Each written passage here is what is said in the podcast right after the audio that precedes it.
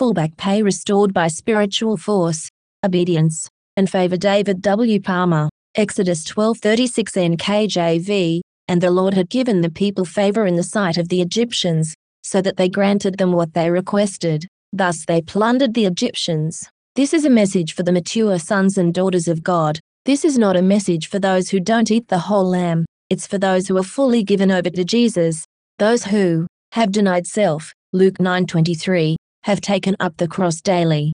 Luke 9:23. Our dead in their life is hidden in Jesus. Col 3:3. Are worshippers in spirit and in truth. John 4:22-24. Live by faith. Heb 10:38. Rom 1:17. Walk in the spirit. Gal 5:16. 25. Can say with Paul, it is no longer I who live, but Christ lives in me. Gal 2:20 NKJV. No, they are not their own.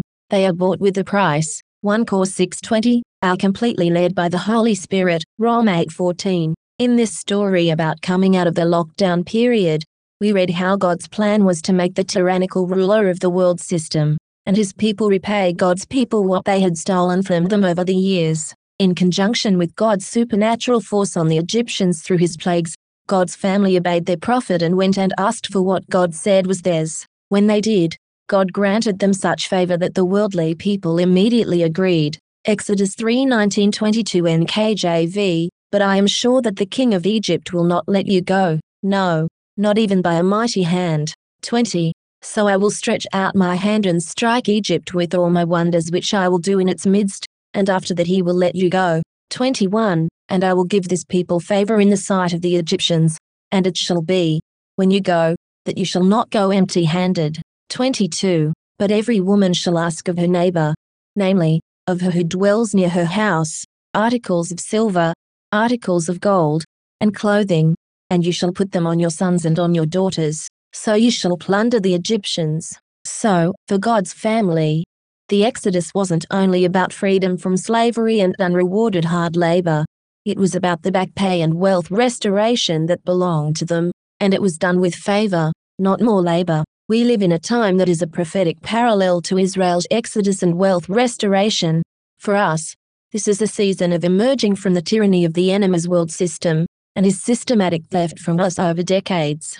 God is going to give us favor like we've never had before. He is going to bring back what rightfully belongs to us in the church, in our families, in our work life, and in our lives. People are going to come into your life and give you things, opportunities, bargains, open doors, encouragement, love, etc. Properties will sell with favor, and you'll buy with supernatural favor, etc. Some debts will even be cancelled altogether. The transfer of wealth back to its rightful owners came up before, and in conjunction with, the plague of the firstborn. In other words, God had put so much spiritual pressure on the enemy and his people that they were glad to give up the accumulated wealth to those who had generated it. Exodus 11:2 NKJV, Speak now in the hearing of the people, and let every man ask from his neighbor and every woman from her neighbor, articles of silver and articles of gold. Exodus 12:36 NKJV, and the Lord had given the people favor in the sight of the Egyptians,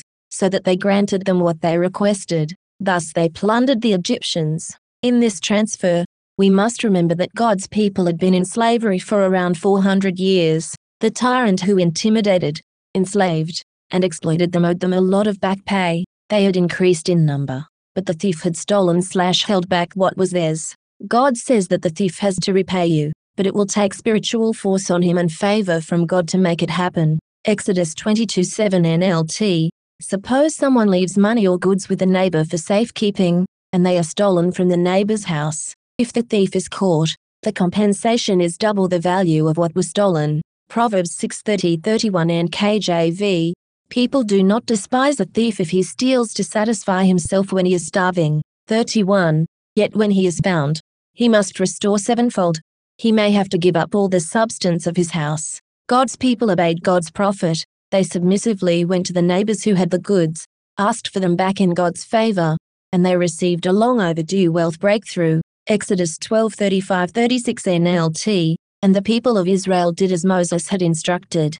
They asked the Egyptians for clothing and articles of silver and gold. 36. The Lord caused the Egyptians to look favorably on the Israelites, and they gave the Israelites whatever they asked for. So they stripped the Egyptians of their wealth. God's people obeyed the prophet, the wealth came to them. Tomorrow we will look at another scriptural example of this. Today, God is speaking to us about what He wants to do in our day. He is increasing the spiritual force on the enemy as we pray in faith. Our enemy, the devil, the one who controls the world around us, has stolen from God's people for hundreds of years. People who have faithfully given and sowed for generations have had the reaping God promises them held back, diverted, and stolen. But now the pressure from God on the enemy is increasing.